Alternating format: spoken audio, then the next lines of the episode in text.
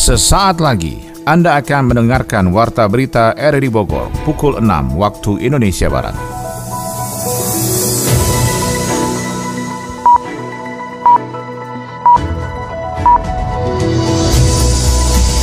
Selamat pagi dan salam jumpa. Kembali kami hadir dalam Warta Berita edisi hari ini, Sabtu 10 Juni 2023. Siaran kami bisa Anda dengarkan lewat audio streaming di RRI Play dan bisa Anda dengarkan juga di audio on demand di Spotify, Anchor, Portal, dan Google Podcast. Berita utama pagi ini adalah Belasan pelaku prostitusi online diamankan petugas di salah satu wisma di Cisarua, Bogor. Udah serah terima ke dinas sosial, kemudian mau dialihkan ke balai rehabilitasi gitu. Rayakan Hari Jadi Bogor, budayawan dan komunitas pecinta lingkungan ngumbah Tugu Kujang. Kemudian menyatukan perbedaan-perbedaan, termasuk juga uh, menjadi simbol prosperity atau kesejahteraan. Jadi Kujang ini adalah simbol kesejahteraan. Saya Maulana Istarto, inilah Warta Berita selengkapnya.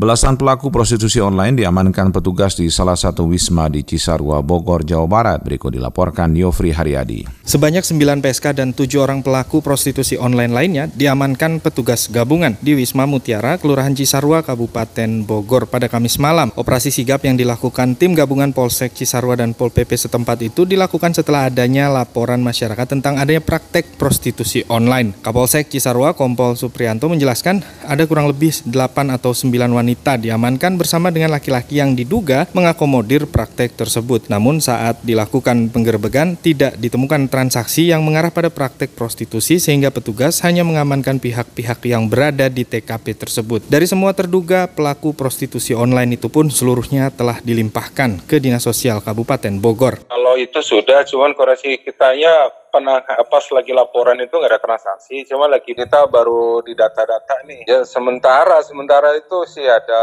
coba delapan nih. Karena kita juga lagi operasi terus, cuma itu laporan masyarakat ya. Hmm. Ada resah, dan ini kita tangkap. Cuman kalau umpamanya kita pancing tadi kan kalau kayak gitu kan harus ada transaksinya ya. Nggak ada semuanya. Diamankan aja yang pada ngumpul di posek, kita data masing-masing, koreksi dengan Pak Camat. Sementara itu, Kepala Seksi Rehabilitasi Sosial, Tunasusila dan Korban Perdagangan Orang Dinas Sosial Sosial Kabupaten Bogor Bukhari Muslim menjelaskan ada 16 orang yang diamankan, 9 di antaranya perempuan, dari 9 tersebut 3 orang di antaranya berusia di bawah 17 tahun, lalu dirujuk untuk direhabilitasi ke panti rehabilitasi mitra dinas setempat. Yang di bawah, eh, bukan di bawah umur ya, kalau umur paling kecil 17 17 tahun sampai 18 tapi ada yang dua yang dewasa di atas 22 sampai 24 itu ada tiga.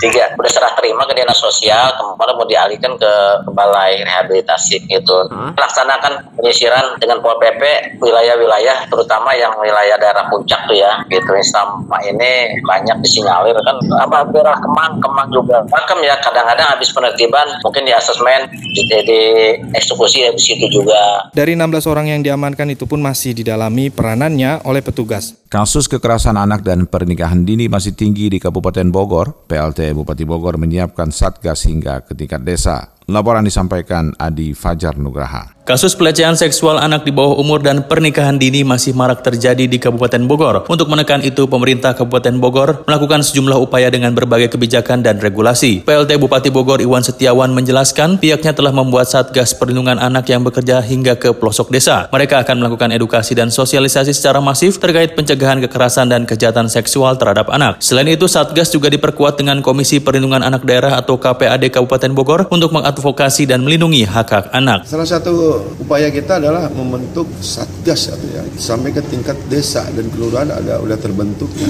Satgas itu salah satunya adalah upaya bagaimana pencegahan hal-hal yang negatif ya perlakuan terhadap anak yang kurang baik dan juga KPAD kita juga sudah dibentuk tinggal bagaimana edukasi dan sosialisasi melalui peraturan-peraturan ya baik undang-undang atau pemerintah naik itu melalui KPAD dan juga satgas bagaimana bahaya apa yang dilarang dan boleh terhadap perlakuan terhadap anak yang di bawah umur ya dan lain sebagainya. Sebetulnya dari sisi perangkap kita sudah mungkin sosialisasi yang belum. Sementara terkait pernikahan dini, Iwan mengatakan Pemkap Bogor sudah memiliki beberapa instrumen seperti Peraturan Bupati Nomor 39 Tahun 2021 tentang pencegahan perkawinan pada usia anak. Iwan mengaku bahwa masih sulit memberikan pemahaman bagi masyarakat khususnya di kampung tentang larangan pernikahan dini sebab selama ini masyarakat mengenal dua aturan secara negara dan agama terkait pernikahan dini. Kita kadang-kadang ya aturan agama dengan aturan negara itu ada yang oleh menurutnya positif ya. E, masyarakat di daerah itu lebih berpegang kepada dua. Kalau menurut negara dilarang pernikahan dini, tapi menurut agama boleh, ya dia ngikut. Sedangkan dia tidak tahu ada sanksinya. Kalau di kampung-kampung kan di bawah umur sudah dinikahkan. Ini juga keyakinan. Makanya ini agak susah ya kalau mungkin harus ada sanksi ya.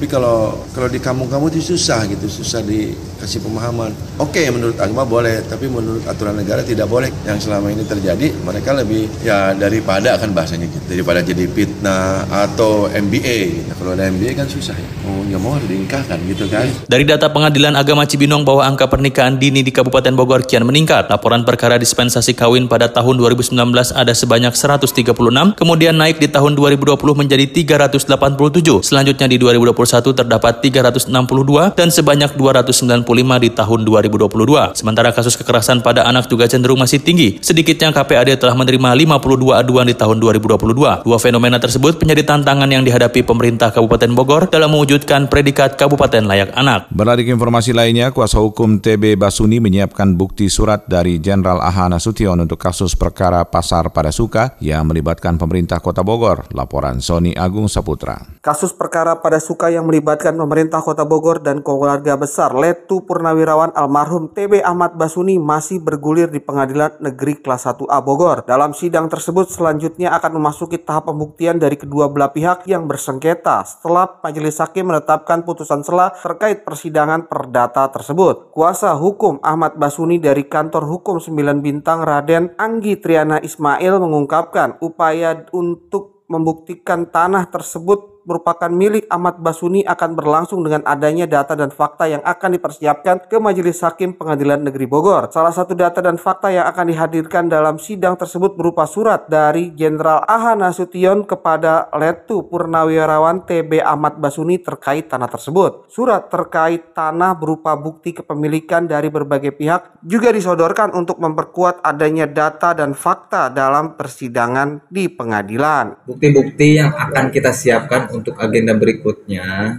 itu barang tentu yang akan kita sodorkan ke majelis pertama tentang kepemilikan. Terus kemudian legalitas daripada para penggugat. Dalam hal ini adalah ahli waris dari TB Letu TB Basuni. Hmm. Terus kemudian juga kita akan memberikan beberapa bukti surat yang memperkuat bahwa selain kepemilikan ya, bahwa tanah itu adalah tanah milik TBA Basuni. Mulai dari IPEDA, kemudian juga surat-surat dari Jenderal Ahana Sution dan sebagainya. Itu berkas-berkas pembuktian yang akan kita persembahkan di agenda berikut. Sementara itu pemerintah Kota Bogor juga sudah menyiapkan sejumlah data dan fakta yang memperkuat adanya status lahan milik pemerintah. Kabak Hukum Pemkot Bogor Almawiranta menyebutkan, hingga saat ini sudah ada bukti fisik terkait sejumlah bangunan yang berada di kawasan pasar itu. Nantinya bukti tersebut akan menjadi bahan persidangan sebagai bukti dan saksi dari pemerintah Kota Bogor sehingga majelis hakim dapat memutus dan melihat adanya fakta persidangan. Prosesnya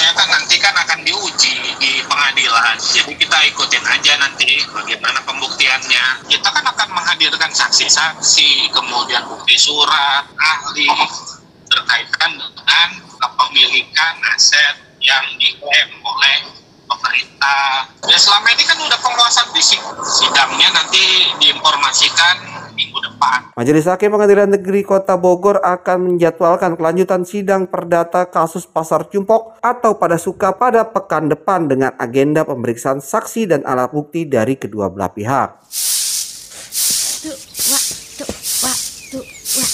Semangat bener joggingnya.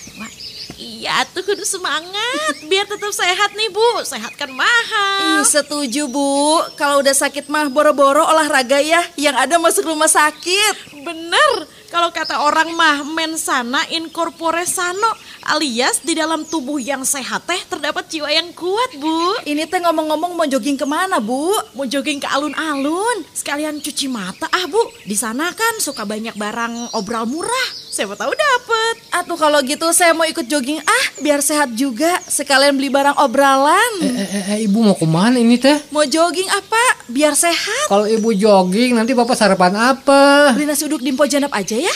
Bu, bentar ya Bu. Saya ganti legging macan dulu.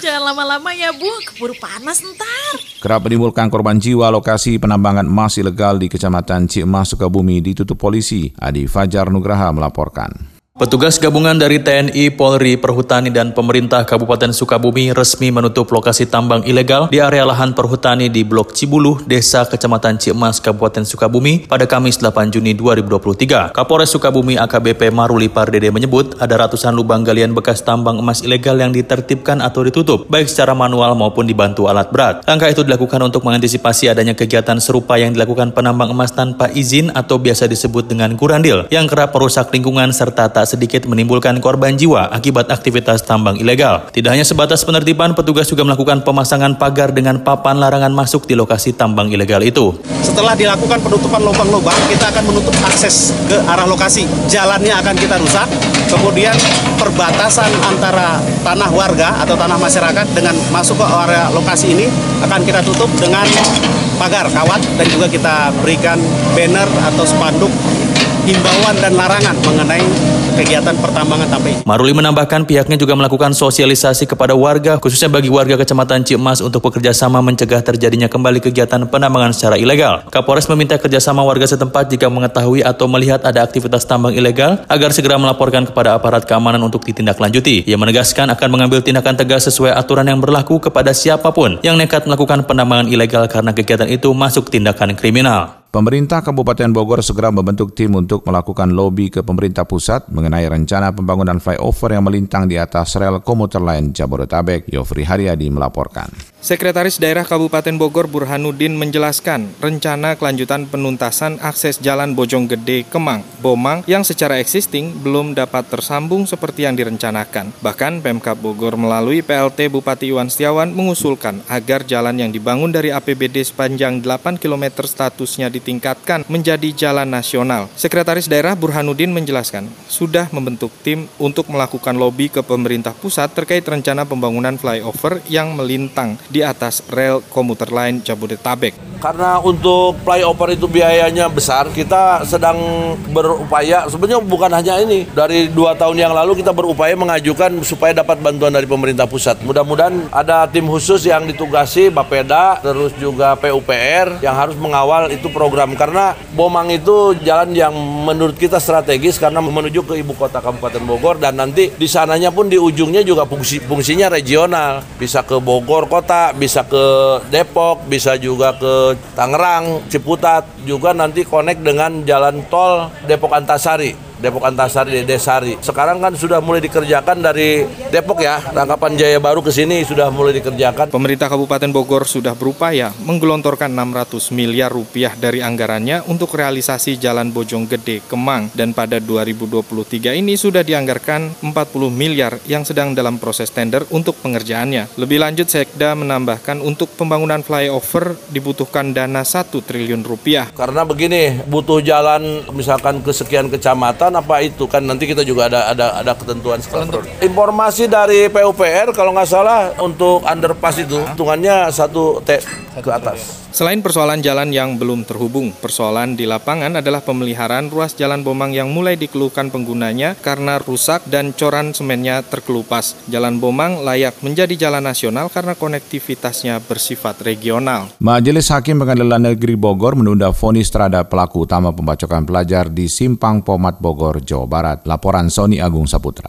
Majelis Hakim Pengadilan Negeri Bogor menunda vonis terhadap kasus pembacokan di kawasan Pomat, Bogor Utara yang menewaskan seorang pelajar berinisial AS dengan terdakwa AGS alias Tukul. Sidang itu sebagai rangkaian materi perkara yang sudah memasuki masa vonis majelis hakim setelah sebelumnya jaksa penuntut umum menuntut terdakwa dengan hukuman penjara tujuh setengah tahun bersama bekerja di dinas sosial selama satu tahun. Kuasa hukum terdakwa dari LBH Sinar Asih Gibson Paul Simanjuntak menjelaskan, majelis hakim memutuskan untuk menunda pembacaan vonis karena terdapat satu dan lain hal yang belum diketahui oleh pihaknya sehingga vonis akan dibacakan pada Senin pekan depan. Meski demikian, pihak keluarga pasrah terhadap proses hukum yang berlangsung di Pengadilan Negeri Bogor atas terdakwa AGS alias Tukul sehingga pihaknya terus melakukan upaya memberikan nasihat hukum dan pembelaan kepada terdakwa atas dakwaan yang dipersangkakan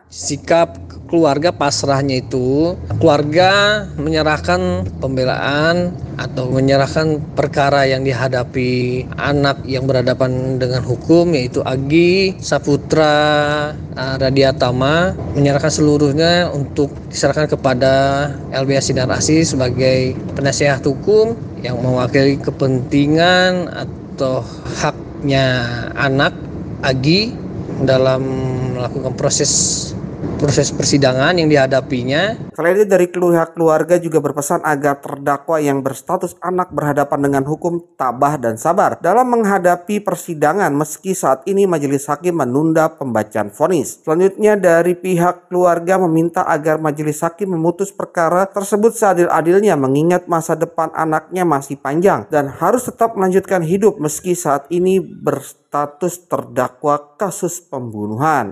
Secara umum keluarga pasrah dengan apa yang dihadapi Agi bahwa bahwasanya keluarga sedih menghadapi ini namun keluarga berharap Agi yang menghadapi proses persidangan ini mendapatkan keadilan yang yang seadil-adilnya dan juga ada dapat keringanan maka sepenuhnya keluarga menyerahkan putusan vonis berserah kepada hakim yang memeriksa perkara Agi hingga dapat memutuskan hukuman yang seringan-ringannya. Terdakwa Tukul saat ini berstatus tahanan titipan di Lapas Kelas 2A Paledang Bogor dari Kejaksaan Negeri Kota Bogor selama masa persidangan pada Pengadilan Negeri Bogor.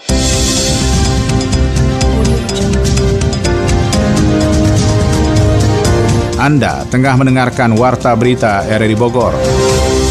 Sejumlah budayawan dan komunitas pecinta lingkungan melakukan pencucian Tugu Kujang yang merupakan ikon kota Bogor. Laporan Sony Agung Saputra. Momentum Hari Jadi Bogor ke-451 budayawan Bogoraya melakukan ngumbah Tugu Kujang Jumat pagi. Dalam agenda tersebut, budayawan dan komunitas pencinta lingkungan dan alam melakukan pencucian Tugu Kujang menggunakan tiga air kasepuhan yang tersebar di kota Bogor. Wakil Wali Kota Bogor Dedi Rahim mengatakan sebagai salah satu penghargaan terhadap tradisi budaya di kota Bogor, Tugu Kujang mempunyai arti penting bagi perjalanan daerah tersebut. Tugu Kujang menjadi ikon dari kota Bogor sehingga dalam Hari Jadi Bogor ini Kujang menjadi simbol kemakmuran dan kesejahteraan bagi masyarakat sehingga dengan mengumbah Tugu Kujang berarti menghormati dan menghargai peninggalan leluhur kota hujan. Dulu ya kepada pihak-pihak pelaku sejarah termasuk juga Ki Cecep Torik yang menginisiasi mulainya mengubah Kujang di tahun 90. Jadi ini menjadi bagian dari tradisi Kota Bogor Siap. dalam rangka Kota Bogor memperingati hari jadinya setiap tahun. Sempat terhenti ya karena pandemi, tapi insya Allah ke depan dengan kondisi yang sudah lebih baik lagi dan lebih normal, kita lestarikan tradisi yang baik ini. Tujuannya adalah untuk mengenang, mengingat betapa leluhur-leluhur kita ini punya satu visi mempersatukan bangsa ya melalui ya. sebuah kesamaan apa istilahnya menguatkan tali persaudaraan menyatukan. kemudian menyatukan perbedaan-perbedaan termasuk juga uh, menjadi simbol prosperity atau kesejahteraan ya. jadi kujang ini adalah simbol kesejahteraan sementara itu salah seorang sesepuh budayawan kota Bogor Cecep Torik mengaku senang dengan apresiasi dari pemerintah kota Bogor atas Tugu Kujang yang menjadi ikon di pusat kota dalam agenda ngumbah Tugu Kujang ini berlangsung hingga tanggal 14 Juni dengan melibatkan berbagai elemen masyarakat dan pencinta alam untuk babakti ke Kota Bogor. Saat melakukan kegiatan mengumbah Tugu Kujang, para peserta juga mendapatkan asuransi dan memperhatikan alat keselamatan diri agar bisa melakukan pekerjaan dengan aman. Punya Kujang Pusaka yang senantiasa menjadi simbol untuk diserah terimakan atau disimbolisasikan untuk mencuci, dicuci, dilestarikan. Dan Kujang Pusaka ini harus setiap tahun dipegang oleh pemanjat oleh panitia, oleh siapa pun yang akan melaksanakan ngebabakti ngumbah kujang. Mungkin dulu juga punya mahkota hanya awalnya saja yang akan jadi ini. Selama kelamaan sudah 541 tahun yang akan menjadikan barang pusaka buat kita semua. Dari tanggal 8 sampai sampai tanggal 14 Juni yang terlibat BPBD Damkar 315 Kopal Ko, apa Kopassus ya. Ya, Pak. ya dengan FPTI yang senantiasa selalu ikut setiap tahunnya. Sangat kita dicoba pakai ini pakai asuransi.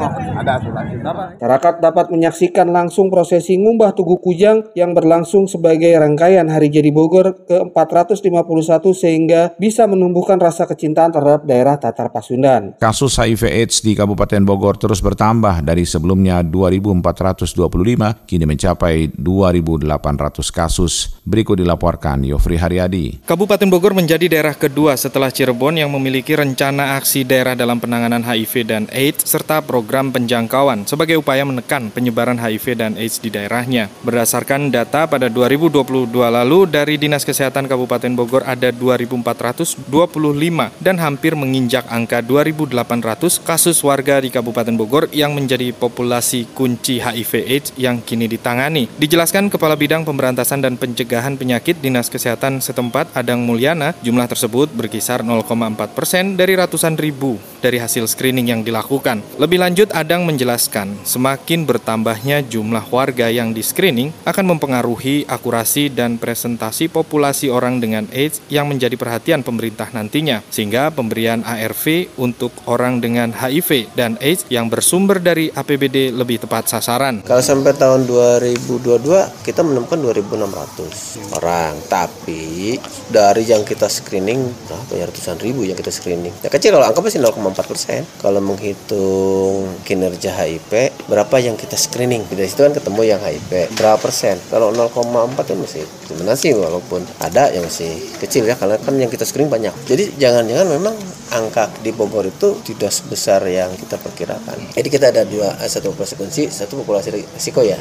Bersentuhan dengan populasi kunci berisiko. Pusat memang tidak ada acuannya. Sebenarnya kita langsung ada ARV ya. ARV cuma kadang-kadang yang sudah ditemukan itu kan satu belum tentu orang Bogor, dua akses layanan belum tentu di Kabupaten Bogor. Jadi kalau ketemu pun belum tentu angkanya masuk ke kita. Dalam rencana aksi yang dituangkan bersama dengan lintas instansi seperti Kementerian Kesehatan, Kementerian Sosial dan pemerintah daerah bersama organisasi penggiat sosial dalam menekan peredaran HIV di Megamendung Bogor itu pun terungkap apabila pusat penyebaran tidak hanya pada wanita pekerja seks atau WPS, melainkan juga konsumennya. Seperti disampaikan Ketua Yayasan Lekas Lembaga Kajian Sosial Bogor, Muhsin, yang mengungkapkan ada ribuan WPS atau PSK di Kabupaten Bogor yang harus dites HIV, termasuk konsumennya. Dari tahun 2015 kita melakukan penjangkauan pekerja seks salah satu populasi beresiko tinggi yang tadi Pak Kabit bilang. Di program HIV itu sudah jelas nomenklaturnya apa ya dari Permendagri, Permenkes itu itu disebutkan ketika kita melakukan penanggulangan HIV AIDS tidak bisa terlepas dari namanya penjangkauan ngurusin populasi beresiko tinggi atau populasi kunci. Siapa itu? Kan itu wanita pekerja seks. Pembeli seks itu sebetulnya itu pelanggaran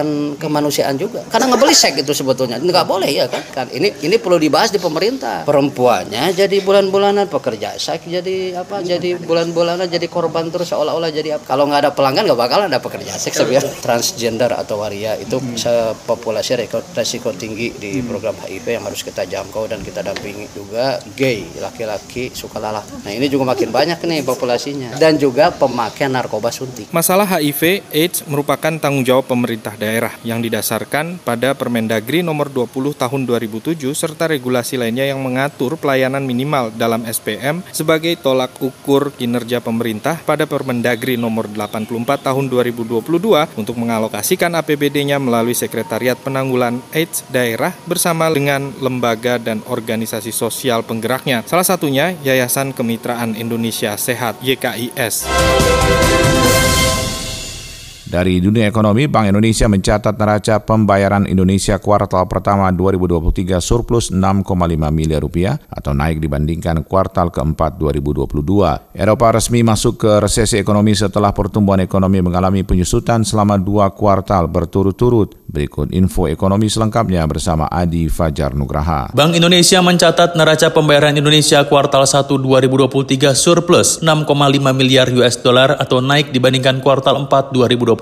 Direktur Eksekutif Departemen Komunikasi BI Erwin Haryono mengungkapkan, kinerja neraca pembayaran Indonesia tersebut ditopang oleh berlanjutnya surplus transaksi berjalan dan diiringi oleh surplus transaksi modal dan finansial. Erwin menjelaskan pada kuartal 1 2023, transaksi berjalan membukukan surplus 3 miliar US dollar atau 0,9 persen dari PDB, melanjutkan capaian surplus pada kuartal 4 2022 sebesar 4,2 miliar US dollar atau 1,3 persen dari PDB. Ia menambahkan surplus neraca perdagangan barang tetap tinggi, didukung oleh permintaan dari mitra dagang utama yang tetap baik terhadap komoditas ekspor non-migas dan penurunan defisit migas seiring penurunan harga minyak dunia. Defisit neraca jasa mengalami penurunan ditopang oleh kinerja jasa perjalanan atau travel yang terus menguat seiring dengan mobilitas yang meningkat dan dampak positif dari pembukaan ekonomi sehingga mendorong kenaikan kunjungan wisatawan mancanegara. Kemudian transaksi modal dan finansial pada kuartal 1 2023 mencatat surplus sebesar 3,4 miliar US dollar atau 1 persen dari PDB. Naik signifikan dibandingkan dengan surplus 3 miliar US dollar atau 0,1 persen dari PDB pada kuartal 4 2022. Ke depan BI senantiasa mencermati dinamika perekonomian global yang dapat mempengaruhi neraca pembayaran Indonesia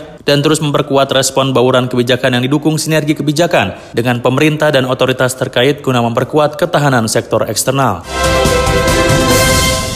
Eropa resmi masuk ke resesi ekonomi. Hal ini terjadi ketika pertumbuhan ekonomi mengalami penyusutan selama dua kuartal berturut-turut. Lemahnya pertumbuhan ekonomi di Eropa ini terjadi karena biaya hidup yang semakin tinggi, seperti harga bahan pangan dan harga energi. Naiknya biaya hidup di Eropa ini terjadi setelah invasi Rusia ke Ukraina pecah. Sejak saat itu, harga gas melambung tinggi dan menciptakan kenaikan inflasi di Eropa. Badan Statistik Eropa Eurostat mencatat produk domestik bruto atau PDB minus 0,1 persen pada kuartal 1 2023 dan kuartal 4 2023. 2022 lalu. Sejumlah negara Eropa yang sudah masuk ke jurang resesi adalah Jerman, kemudian Prancis saat ini masih mencatatkan pertumbuhan namun mendekati angka 0 yaitu 0,2 persen pada kuartal 1 2023. Inflasi di Eropa sempat mengalami penurunan dalam beberapa bulan terakhir, bahkan inflasi sempat menyentuh 10,6 persen dan kini sudah turun ke level 6,1 persen. Kalangan ekonom menyebut sebenarnya kondisi penyusutan ekonomi ini belum mencerminkan kondisi resesi di Eropa. Hal ini karena kondisi pasar tenaga kerja di Eropa masih dalam kondisi yang baik. Kepala Ekonom Capital Economic Andrew Kenningham mengungkapkan konsumsi rumah tangga mengalami tekanan karena kenaikan harga dan naiknya suku bunga bank sentral.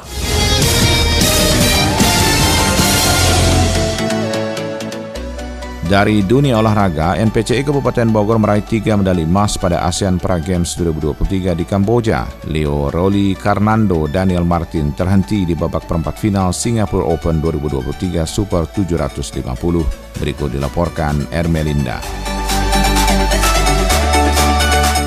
Kontingen Indonesia di ASEAN Para Games 2023 Kamboja berhasil melampaui target 121 medali emas yang ditetapkan oleh Presiden Joko Widodo. Menteri Pemuda dan Olahraga Menpora Dito Aryo Tejo mengapresiasi capaian kontingen Indonesia yang menjadi juara dua kali berturut-turut. Menpora Dito menambahkan yang paling membanggakan adalah perolehan medali emas adalah terbanyak sepanjang keikutsertaan di ASEAN Para Games di luar sebagai tuan rumah. Raihan emas itu tentunya tidak terlepas salah satunya dari prestasi prestasi membanggakan yang diraih NPCI Kabupaten Bogor yang bisa meraih tiga medali emas pada ASEAN Para Games APG 2023 di Kamboja. Ketua Umum NPCI Kabupaten Bogor M. Misbah mengatakan rasa bangganya walaupun dengan cuaca yang begitu panas saat berada di Kamboja hingga mencapai 38 derajat Celcius. Namun atlet binaannya tetap memberikan yang terbaik bagi Indonesia. Kebetulan yang emas itu di dua cabur ya, atas nama Bahamidah dan Bahamidah di tenis meja dan Narto Sunarto di rumah.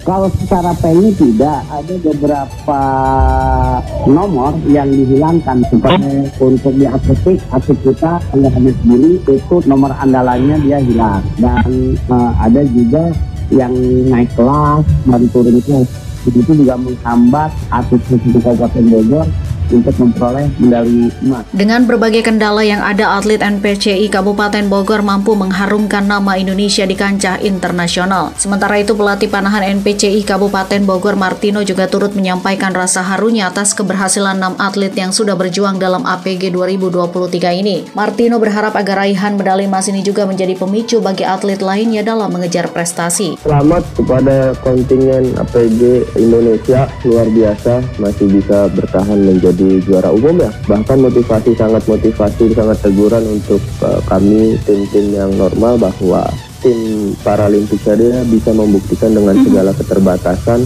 tapi bisa melampauinya bahkan menjadi macan Asia Tenggara ya kita yang normal-normal harus bisa mencontoh bahwa keterbatasan bukan halangan untuk berprestasi.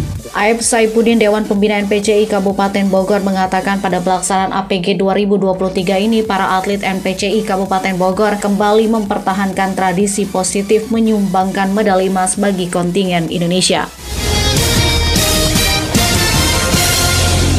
Leo Roli Karnando dan juga Daniel Martin terhenti di babak perempat final Singapura Open 2023 Super 750. The Babies disingkirkan Aaron Chia dan juga Soh Woi lewat pertarungan 3 game 21-18, 16-21, dan 20-22. Bermain di Singapura Indoor Stadium Singapura Jumat siang, Leo dan juga Daniel tertinggal 0-4 terlebih dahulu dari jagoan Malaysia. Meskipun terus menempel, Leo Daniel masih harus tertinggal dengan skor 5-7. Baru setelah itu The Babies mampu bangkit dengan membalikan keadaan menjadi 9-7. Laga terus berlangsung sengit dan Leo Daniel memimpin 11-10 pada interval game pertama. Aaron dan juga Soh sempat menyamakan kedudukan menjadi 11-11 dan kemudian berbalik unggul 13-11 dan 16-14. Namun Leo Daniel berhasil melesat dan mengakhiri game pertama dengan kemenangan 21-18. Awal game kedua berlangsung dengan sengit kedua pasangan bergantian mencuri poin. Kedudukan terus berimbang hingga 6-6. Setelah itu Aaron dan juga Soh berlahan menjauhi Leo Daniel dengan keunggulan 6-8 dan 7-10. Pasangan Malaysia itu unggul 8-11 pada interval game kedua. Leo Daniel sempat berhasil menempel ketat perolehan angka Aronso pada akhir game kedua. The Babies mampu menyamakan kedudukan menjadi 16-16. Namun setelah skor imbang itu Aaron dan So melesat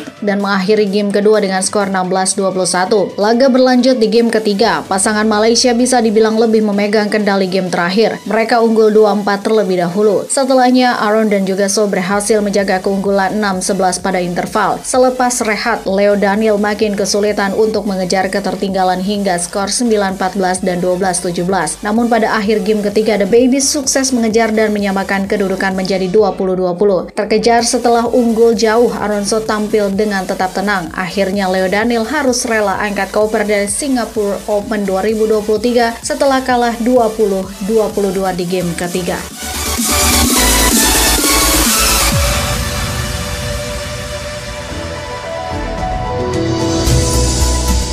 Demikian rangkaian informasi yang kami hadirkan dalam Warta Berita di edisi hari ini. Sebelum berpisah, kami kembali sampaikan berita utama. Belasan pelaku prostitusi online diamankan petugas di salah satu wisma di Cisarua, Bogor. Rayakan Hari Jadi Bogor, budayawan dan komoditas pecinta lingkungan ngumbah Tugu Kujang. Mewakili kerabat kerja bertugas, saya Maulana Estato mengucapkan terima kasih. Selamat pagi.